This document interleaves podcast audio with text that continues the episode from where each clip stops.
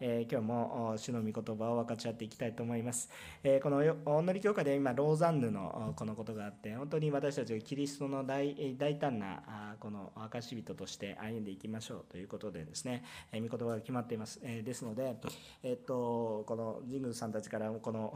えたくさんの恵みを受けていったらいいかなと思って、全部それを時間もお渡ししようとしたんですけれども、こっちはこっちで守らないといけないものもありましてですね、えなので、あの証という方が中集中できるかなということでですね証しをしてもらいました。あでもですね、え、この辺り本当に神様の中で私たちが本当につながる部分もたくさんあるかなと思います。ポイントはやっぱり大胆に証しをすることだなあそのようなことを思わされています。まあなんか難しい難しい感情を書いておりますけど忖度のない。まあ人間のことをあんまり考えすぎたそういうものではなくて神様のことを覚えるそのような証人に私たちがなったらいいなということを思って今日はえこの御言葉を分かち合っていきたいと思います。先週も SNS 共同体が私たちのところに来てくださいましたね。何か働きをすることっていうよりも、むしろその中にあるイエス・キリストのことを本当に見てくださいよっていう感じで、えお話がされ、まさにそのようにして、え彼らが何かをしたいっていうか、自分たちの何かあの霊的な喜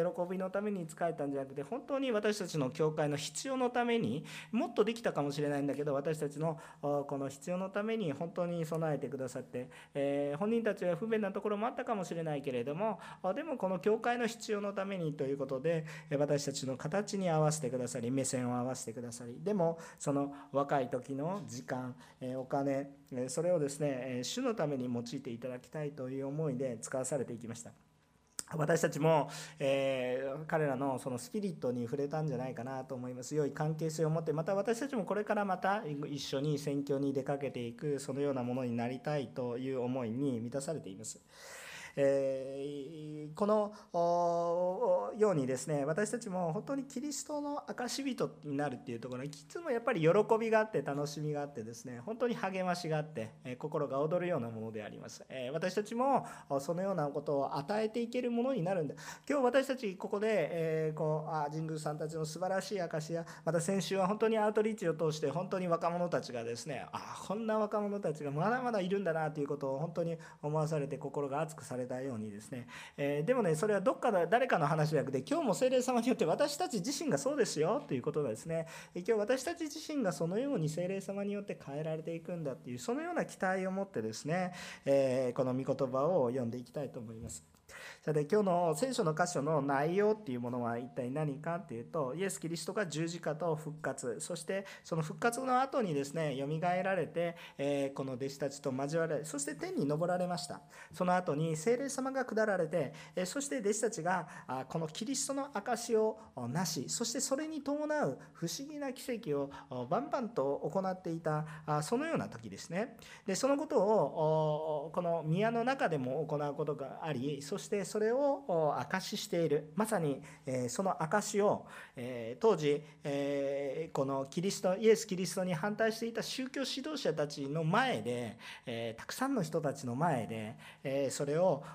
大胆に証ししている。まさにその証の最中後半の部分を今日は分かち合っていくことになります、今日はこのところから私たちがキリストの弟子たちが本当に状況に妨げることはなく状況に妨害されるようなこともなくもうありのまま神様にそのままの証をなしていくとともにその状況に妨害をされないんだけど状況に合わせた適切に本当にありのままイエス・キリストの働きをなせていっている。その大胆な姿を通して私たちもそのように変えられていく本当に祝福と素晴らしさっていうものをこの祝福を分かち合っていきたいと思います。まず3つ話しますが1番目キリストをそのまま伝えると強い拒否反応を受けることがありますよっていうことをちょっと覚えておきたいと思います。キリストをそのままに伝えると強い拒否拒否反応が起こることがあります。1節から4節を読みますとこのように書いてありました。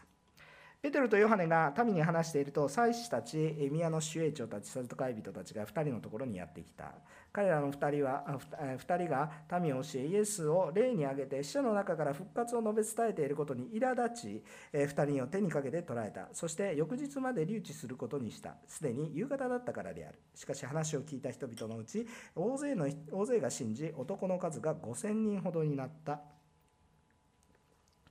このように書かれてありますね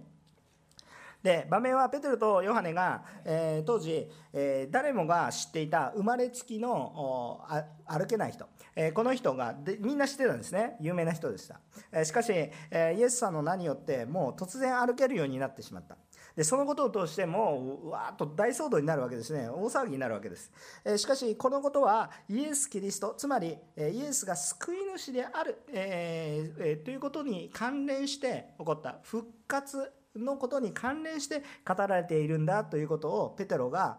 ずっと今説明をしているそのような場面ですね証しをしているそのような場面となります。で、えー、この話のポイントペテロがあ、まあ、話しているポイントのポイント2つあります。えっとえー、それは一体何かっていうとこの今まで先週ねえー、チュハヌル伝道師がメッセージをしてくる素晴らしいメッセージでしたけれどもその素晴らしいメッセージの中のことを本当に一言で要約してるのがペテロ自身が自分の話したことはこれですよって要約してるんですけどそれが2節です。それが何かというと、えー、イエスを例に挙げて死者の中からの復活を述べ伝えていることにっていうふうに書いてありますね。えつまり、え彼らは何を語っていたか、えペテロとヨハネは何を語っているかっていうとイエスを例に挙げて死者の中からの復活を述べ伝えているということですね。えつまり、えイエスのこと死者の中から復活ということを、はいえー、この話しているわけです。この2つのポイントを話しています。えー、当然ですね、えー、この聖書っていうのはあの新約聖書はギリシア語で書かれてありますので、え当然私たちにとっては外国語なわけですよね。えですのでこれを皆さんもこの教会はですね、えちょっとかなりインターナショナルな感じなんでですね、あの皆さん外国語の表現っていうのがですね、そのまま直接伝わるって難しいなっていう場面を何度か経験されてると思うんですよね。えー、こうそのままあすっきりする表現がないみたいなね、えー、まあここもそんな場面なんですけれども、えっと、この言語を見てみると強調されてる言葉があります。まあ、英語で言ったら「ザ」がついてるまさにみたいなねこれみたいに注目される「ザ」がついているようなそういうような単語が2つあるわけなんですけど、それが一体何かって言ったらあまさにイエス様についてまさにイエス様みたいな感じでついていてでもう一つついているのがまさに復活みたいな感じでついているわけですね。ですからここで私たちが注目したいのはまさにそのままそのままの教会。まあ私たちも初代教会とか目指してるわけですけれどもそのそれはまさに主が立て上げられたまさにその教会みたいなそういうような表現でちょっと日本語的にはちょっとこう表現が難しくなるんですけれどもダイレクトに主がそのその通りそのままされたあ足すことも引くこともなくそのままダイレクトなあそのことを伝えたということなんですね。つまりイエスがキリストだよって言ってまさにそのことを伝えていたのともう一つはこのキリストが死を打ち破ったんだよ。まさに救い主なんだよっていうこの2つのフォーカスを持って、えー、結局は、えー、このペテロは話したかったんだ。ということなんですね。まさにそれが主が伝えなさいよと言っていたことでもあります。ですから今日私たちもそれをまさにしっかりと持っていく必要があるんですね。あ私たち教会で何か他のことを見てるんじゃなくてまさにキリストですと。でまさにイエス様が復活された死を打ち破った。だから希望があるんだよというこの喜びが私たちの中にあるかないかっていうのは非常に重要です、まあ、細かいことがいっぱいありますけどあの、えっと、スポーツもそうですけれどもスポーツもそうなんですけどでも結局まさにこのこのキリストとその死を打ち破る力があってこそのまた働きなんですよね。だからやっぱりここのところを伝えるための道具は本当にいっぱいあるわけです。何でもした方がいいんです。もっと私たちもっといろんなことしないといけないんですね。福祉もそうですしスポーツもそうですしもっといろんなことをします。でもやっぱり根源的にはまさにイエス様が打ち破られたっていうことに興奮して喜んでいて溢れてるんですよね。一言で言うと。溢れちゃってるんですね。もう伝えずにはいられない。ですから私たちもいろいろ信仰生活長いといろいろごちゃごちゃごちゃごちゃ考えますけれども結局まさにイエス・キリストまさにこの復復活っていうものが私たちの中にすごくあるといいあるといいというかなければどうしようもないというかそういう話なんですね。えなので、えこのイエス様のことが私たちの中にそのまま伝えるものとなりたいと思いますしそんなに難しいことではありません。あの皆さんが聞いたこと見たことをそのまま話せばいいわけです。後半にもちょっと話しますけれども。しかし、えその時に私たちは成熟したものでありたいと思います。心の備えをちゃんとしておくべきだなと思うんですけれども私たちが、えこの話をストレートに伝えれば伝えるほどどうなりますますかっていうと抵抗も激しくなります。抵抗も激しくなります。えーそうですよね、えー今日はスポーツの話でしたけど長距離と短距離の選手です。もう長距離でブワーって走ると風を感じるんです。普段歩いてる時風感じませんけれども亀みたいにのそれのそれ歩いてれば 感じないんですけどブワーって走るとすごい抵抗を感じるんですよね。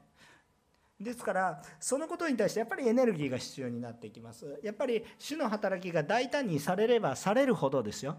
いいですか？主の働きを隠して隠してするほど障害はないですけど大胆にすればするほど抵抗があります。ですからそれはそういうもんだ。走れば風を感じるみたいなもんです。ですからそれをそれにあんまり深く悩まないでほしいということです。えっ、としっかりとはっきりと伝えれば抵抗があります。ということです。でもそれは当たり前の話をしてるわけでそれをそれをなんかあんまり悩みすぎないでくださいちゃんと私たちが悩むの私たちが悩むべきことはちゃんとまさにイエス様まさに復活を伝えているかどうかの方を心配することであって抵抗があるのはそれは当たり前ですので、えーそこはあんまり、えー悩みすぎないのがよろしいかなと思うんですね。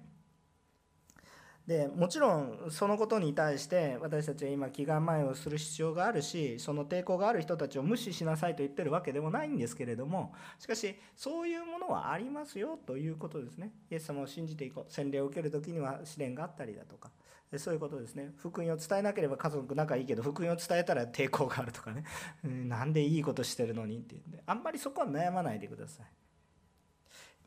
でその上でその上で実際にどうしたかって言ったらあのこのなんでこの抵抗があったのかって言ったらその影響力が大きかったからなんですね。えっと4節を見てみるとしかし話を聞いた人々のうち大勢が信じ男の数が5,000人ほどになったって書いてあるんです。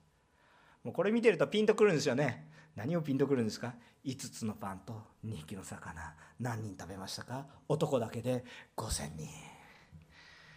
ななんかねもうちょっともうちょっとやった方がいいですけど なんかその方が感じます。まあそそれもいいんですけどなんかゾクゾクしますよね。ね。その時ペテロはここには書いてないですけどいっぱい感じたんじゃないですか。あなたは人間を取る漁師。もしそして5つのパンと2匹の魚の時にもイエス様は何て言っておりますか、え弟子たちに「あなた方で食べさせなさい」って言われたんですよ。ゾクゾクしますね。うわ今だ！みたいな。5000人すごい人が集まっていたんだなと思います。まあ、神宮さんたちとも一緒になんかぼやぼや言ってる話ぼやぼや言ってないんですけど ビジョン持ちながら言ってるんですけど私たちに隣に3万人のホールがありますからまあまあそのその話をいつもしてるわけですけど私もしてるわけですけれども。まあ本当に祈り続けていきましょう。本当にだって、えー初代教会は最初ペテロが一回聖霊様に満たされてメッセージした時最初何人信じましたか？3000人。でその後毎日毎日信じる人が増え増えさせられていてこの宮で説教した時何人救われたんですか？5000人。かぶってる人もいたかもしれませんけども分かんないんですけど厳密な厳密な数分かんないんですけど。初代イエス様が天に昇られて精霊様に満たされてからそんなに何十年も経ってないのにもう1万人になってんですよ初代教会。よくね初代教会小さな小さな始まりから始まったとかって思う人もいますけど全然違ってですね初代教会ってメガチャーチなんですよ。あ精霊様の働きってすごいな。だからだからは抵抗が激しいんです。だから抵抗が激しい。なんじゃこれ何が起こってんのか。ってうん私たちも抵抗があるぐらいの教会になりたいないやなりたくはないんだけど なりたいなっていうと複雑な思いですけれども抵抗は no welcome なんだけれどもあの no thank you なんだけどあでも本当に神様によって本当にこう祝福されていく私たちでありたいなっていうことをですねえ深く感じるえものでありますね。えどうか私たちもあんまり抵抗を恐れてですねそれをしないでください。でなぜならば5000人救われてるわけですからもちろんマナーは守りますしむちゃ後で最後に大胆さのことについて学びますけれどももちろんマナーも守るし愛がなくてもいいわけではないんですけれどもしかし私たちの教会もぜひ抵抗が起こるぐらいの 本当に主の働きをこう求めていきたいそのようなことも思いますね。さて、えー、しかしですねそのようなことがあったわけなんですけれどもやっぱり主は働かれてる、えーもし私たちがあの何か罪を犯してとか何か失敗してとか愛のなさのゆえに抵抗を受けるとかそういうのは別なんですけど愛もあり御言葉をそのまま伝えていてそして相手のために本当に仕えていて相手の話も聞いてるけどそれでも伝えている時に抵抗を受けるとしたらですねその時に皆さんに覚えてほしいことは一体何かと言ったらあですねあどうぞどうぞキリストを覚えてください。あのうちの教会は突然立つ人もいろんな人もいますからあんまり気にしないでください。あのキリスト見てたら大丈夫ですよ。あのうちの息子からして多分飛び出してくる時もそのうちありますから。大丈夫です。とにかく神様。で本当にキリストがさまざまな抵抗がある時キリストを見て励まされるものキリストが働いておられるんだなと感じてください。あの本当にそのようなものですから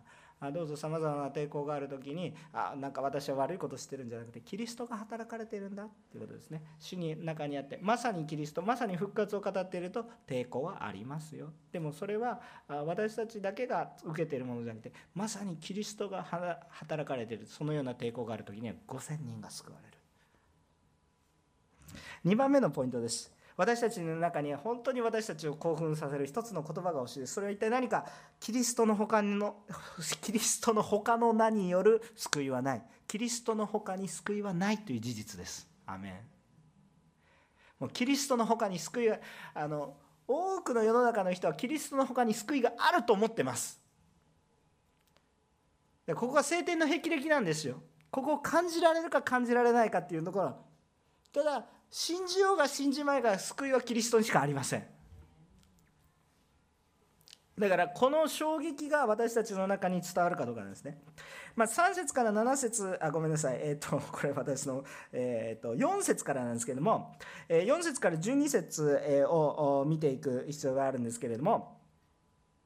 えっとまああのこのまず3節から7節ですね、えっと、この2人が捕らえられていたわけですよ。抵抗されるわけですよ。で、えー、この脅しがかかけられていくわけですね、えー、当時の大師匠大祭司とかですね、えー、立法学者祭司長とかこういうふうな、えーと、この宗教指導者によってですね捕まえられてですねペテロとヨハネは、えー、結局誰の名によってこのようなことをしているのかということを、えー、まあ聞かれるわけですね。7節に尋問の様子が一夜明けて尋問の様子が書かれてあります。あなたは何の権威によってまた誰の名によってあのようなことをしたのかと尋問があるわけです。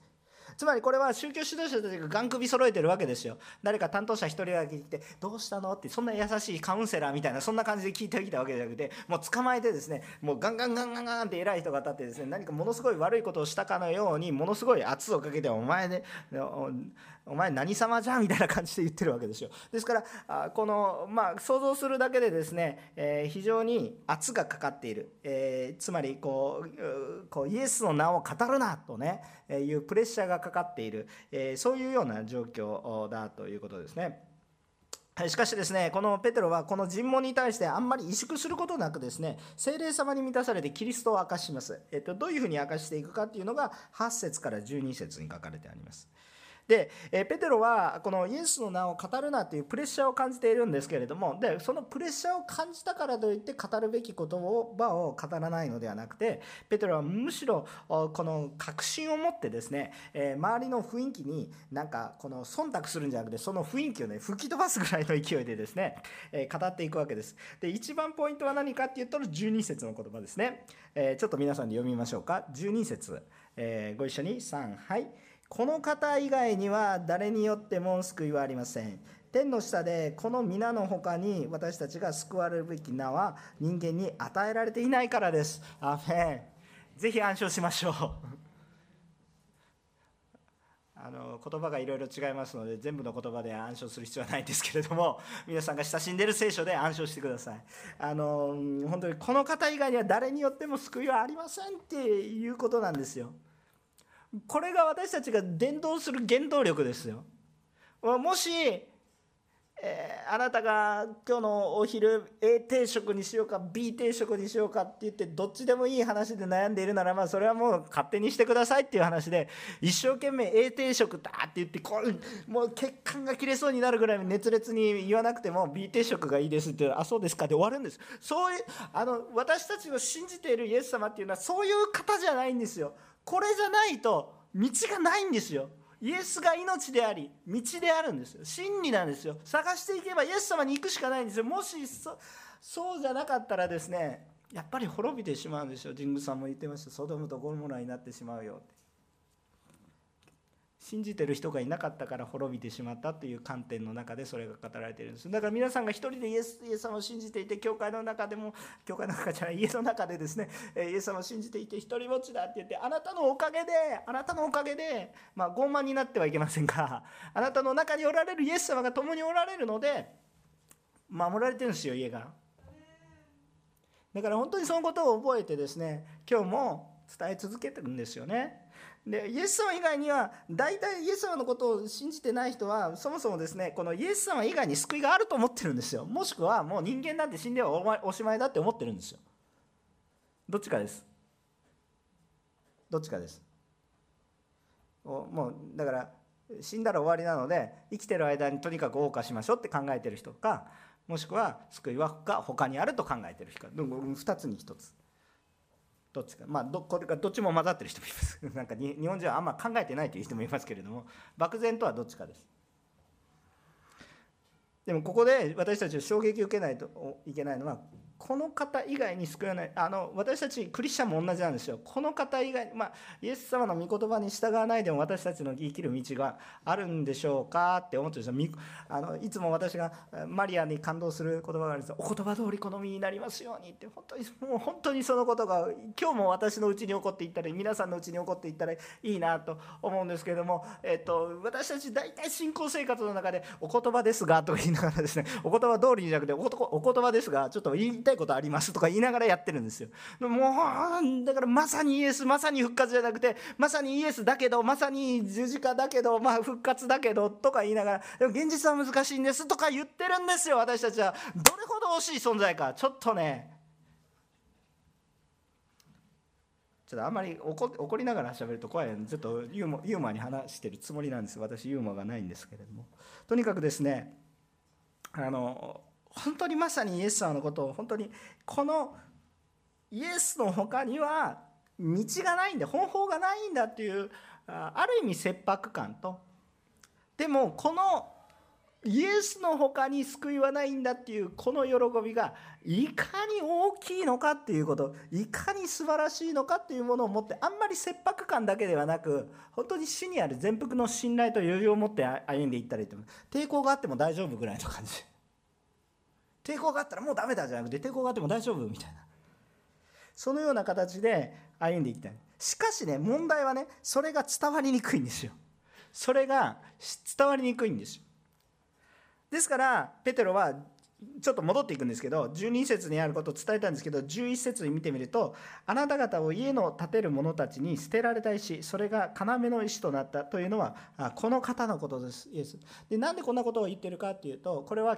旧約聖書例えば詩篇の118編の22節とかですね。またイエス様もこの言葉を引用されています。もういっぱい引用されてるんですけどマタイの福音書の21章の42節とか。でペテロも最初の時にこの御言葉を用いていますのでペテロも最初もだから自分の後で、え、後のクリスチャンたちを励ますために、え、ペテロの手紙を書いていますけど第一ペテロの2章の18節にはやっぱり要の石家を建てる者が捨てたいしこれは要の石でもういっぱいあちこち旧約聖書にも新約聖書にも散りばめられている、そういうような重要な御言葉ですよね。で、えー、なぜこの言葉を用いたかっていうと当時の宗教学者たちが受け入れられる言葉だったからですよ。旧約聖書の言葉を受け入れられるじゃないですか。だって旧約聖書の専門家なんだから。だからその旧約聖書の中であもうあなた方が知れなかったことは仕方がないですよっていうふうな言い方でもあるわけですよ。なぜならば人の力ではだって家を建てる者たちって専門家でしょ？そのものがこの石には価値がないと捨てたものです。でもそれがまさに価値がある。で人にはできないけど神様にはそれがおできになる。このことが私たちの中にも与えられているわけ。だからそれがなければ生きていけない。でも人の力で自分の努力だけでは決して知ることができない。他にも救いがあるだろう。他にも道があるだろう。イエス様以外にも道があり。そういうふうに思ってる。けれども道はない。でもそのことを気づけるのは自分の力で一生懸命聖書を読んだからと言ったとしても悟ることができない。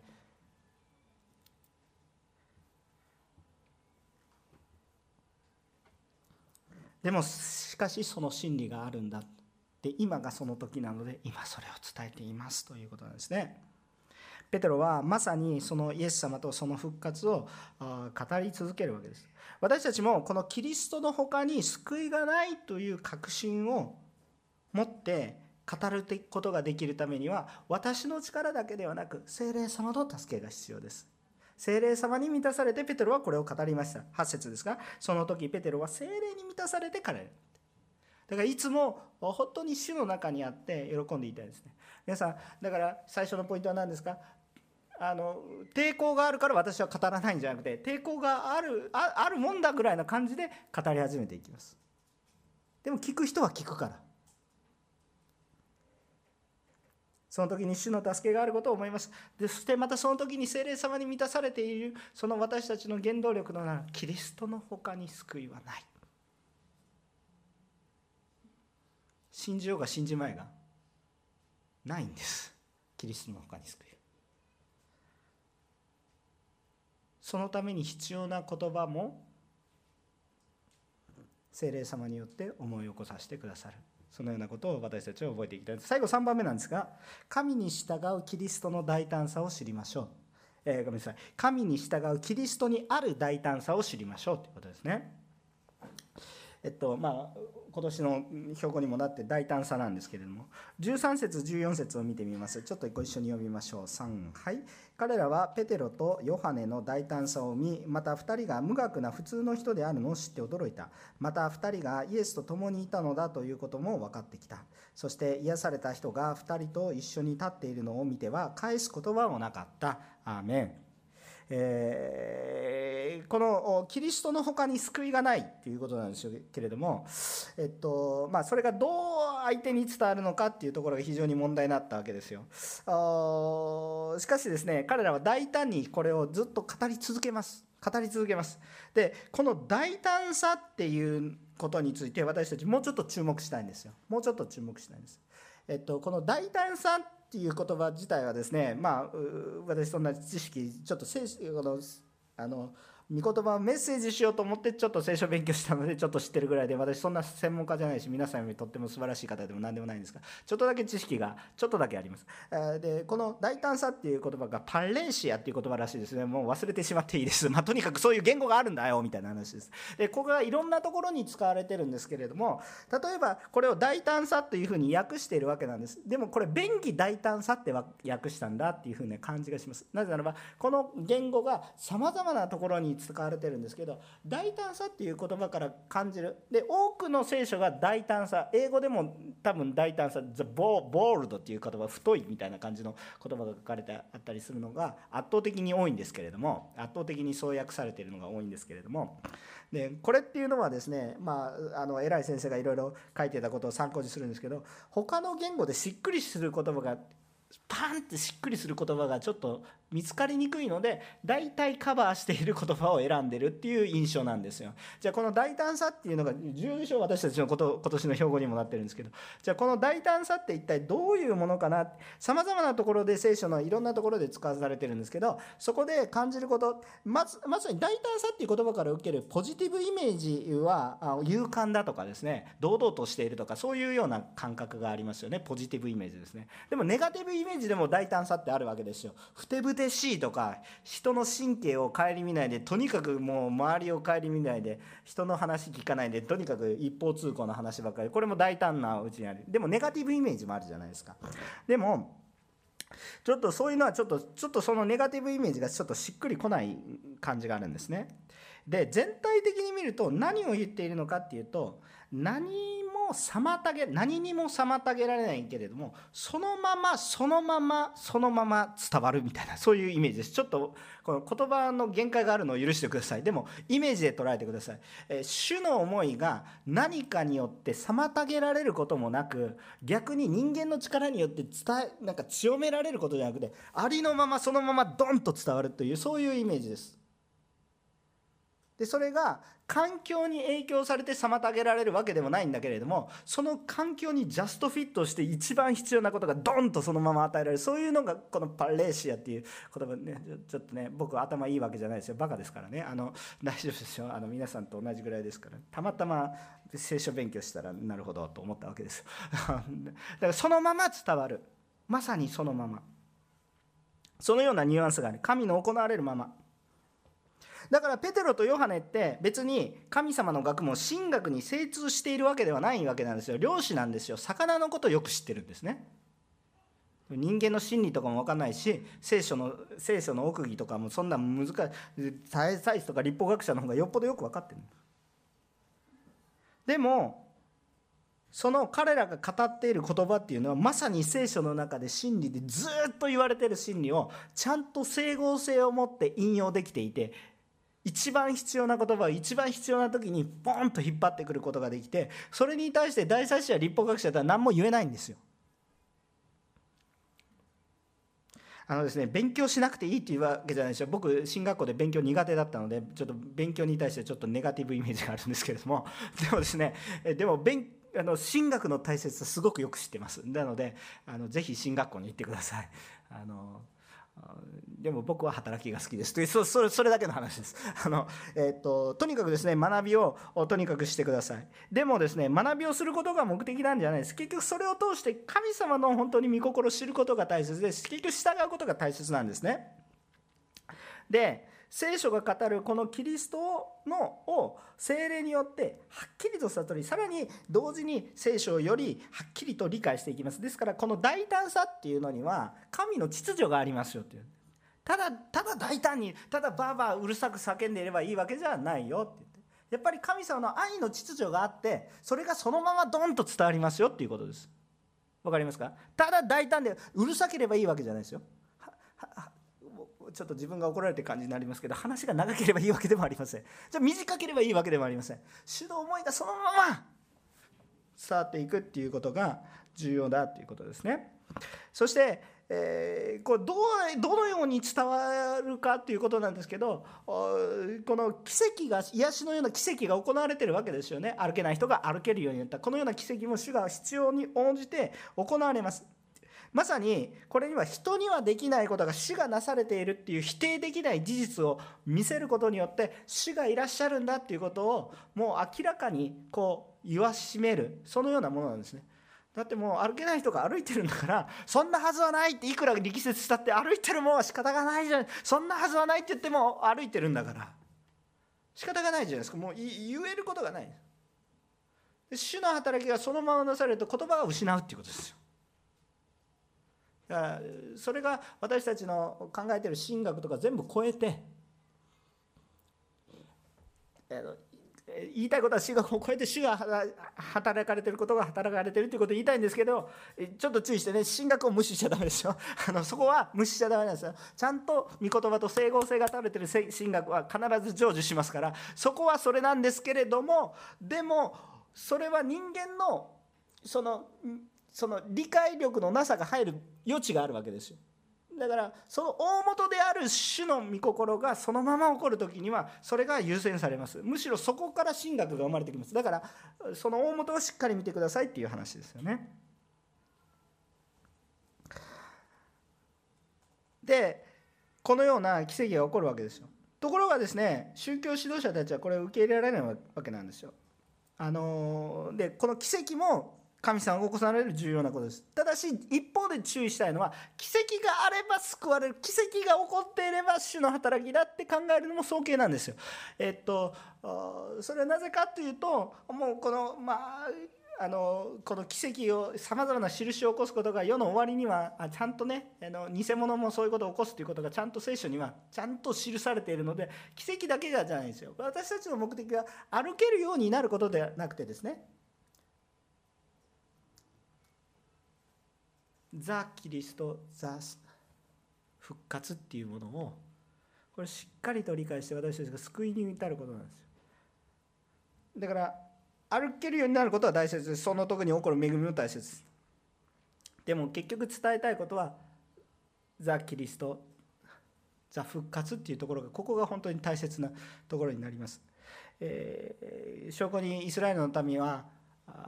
一番たくさん奇跡を体験した民はイエス様の神様のことを一番受け入れられない民になってしまいましたでもそれを直接は見てないけれどもそんなすごい奇跡は見てない次の世代がイエス様をあかごめんなさい神様をしっかりと信じちゃんと約束の地に入っていくことになりますでですから面白いことですねこれはねあの奇跡もあります。でもそれらのことは全て神様のことを実感できるように神様が与えられてくる。奇跡が本丸ではありませんよということです。本丸はキリスト死からの復活。この中の死からの復活っていうのが単に心の中だけの慰めですよっていうことじゃなくて私たちの全人的な全人格的が変えられるっていうことを見せるために主がもう見せたその復活なんだということなんですこのことを私たちは覚えておきたいこう主がいるっていうことを否定できなくさせているんだっていうことですだからそれがあれば救われるわけじゃない実際に宗教指導者たちは救われてませんからこのところで奇跡が起こってもですよで15節から18節、えー、最後の見ていくんですけどじゃあどういうふうなことなのかって彼らの大胆さの特徴があるんですよね。それは一体何かっていうと、えっとまあ、この15節から18節を見てみるとペテロスたちの大胆さには日の打ちどころがなかったので当時の宗教指導者たちはイエスの名によって語ってはならないと警告することしかできなかったんです。あんまりにも精霊様の働きが正しく行われ正しく伝えられていて罪がないのでその大胆さに罪がはらんでないので、えっと、人間的な大胆さって罪がはらむことが大きくあるんですよね。ただ言いたいこと言ってるだけでしょあなたみたいなね。そういうことはあるんですけれどもキリストにある大胆さっていうのは本当に罪がはらまないのでこう他の人が何か批判しようとしてもいいことだしねみたいなね。気に食わないけどいいことだしなんか文句言ったら逆にこっちが文句言われそうな感じ。でそういうふうな大胆さなんですね。私たちこれをちゃんと私たちじゃあこれを得るためには私たち一体どうしたらいいですかって言ったらやっぱりもっと神様と関係が深まらないと。私たちがちゃんと神様を体験してないと。キリストの他に道がないんだよって。どうやって伝えていくことができる？神様はそのためには旧約聖書の知識だってバーンって知恵を与えてくださることだってある。ね、知らなくていいことじゃなくて思い出してくださるという形で知ることだから勉強することは大切です。進学も大切です。また能力も大切経験も大切って思い出させてくださることもあり全くできないようなことをさせてくださることもある。でも主はそのために必要なことは主は働かれる。でもこのことに対して私たちは大胆さを持って答えたいわけですけれども19節から20節、えー、この命令をされるわけですけどペテロとヨハネは答えるわけですよ。19節を見てみると神に聞き従うよりもあなたに聞き従う方が神の見舞いに正しいかどうか判断してください。私たちは20節、えー、自分たちが見たこと聞いたことを話さないわけにはいけませんですから彼はやっぱりその大胆さを持って答えていく答えていくわけです。でその答えは一体何かっていうとまさにまさに私は見たこと聞いたことまさにイエスを語りますと言ってるわけです。であるならば私たちはやっぱりもっとイエス様を知らないといけない。でもいいですか？私たちがイエス様を知るっていうところにあって私たちがその目的に持っていきたいところはどこかっていうとただイエス様を知るっていうところでまあ知るっていうところがすごく重要で大前提なんですけれども神様そのことを願われてるんですけど私たち主イエス・キリストと共にそれを伝えるものその動機を持って今日もっとイエス様を知りたい。だって知らないと話せないし。さっき神宮さんたちがいろんなこう証しをしてくださいましたけど理想ばっかり語ってっていうの何もな残ってなかった。何も話せないけど神様がこう働いてくださったって言ったら喜ぶじゃないですか。喜びませんでした？皆さん喜ぶでしょ？だから私たちも神様がこうされましたって。言えばいいんですよ。あのそんな難しいことないですよ。あの小説家が小説書くみたいにないものをひねり出してくれてそんなクリエイティブな仕事僕できません。主が働いてくださいました。ドーン。それしか僕はやってないんですけれどもいやそれができないから苦しんでいる時もあるんですけれどもむしろそれをしなさいって言ってるだけです。だから主にあるものですよね。私は見たことを聞いたことを話さない。私たちは何ですか？私たちは小説家なんですか？違うでしょ何て書いてある。証人です。僕は見た聞いた。それが強いです。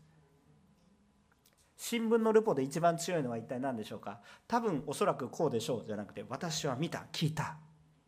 これが事実だすごいパワーのある記事になるんですだから私たちも自分たちが知っている。キリストの他に救いはないんだっていう喜びをどうぞ伝えるものとされていきたいと思います。この場面においてペテロとヨハネは控えめだったから罰せられなかったんじゃないですよ。キリストにある大胆さがあったから罰せられなかったんです。私たちも変に人を気にした証ではなくキリストを証しする時はそのまま伝えましょう。そのまま伝えましょう。えそんな力ありません。そのために精霊が助けてくださいます。知識ありません。知識与えてくださいます。だからペテロとヨハネが無学なのを知ってびっくりしたんです。どこで勉強したの？そんな事実。すっごいこと言ってるけどどこで勉強したの？とか言ってるいや何も勉強してないんですけど与えられてるもの仕方がないじゃないですかって言って見たもの聞いたもの分かったことをそのまま。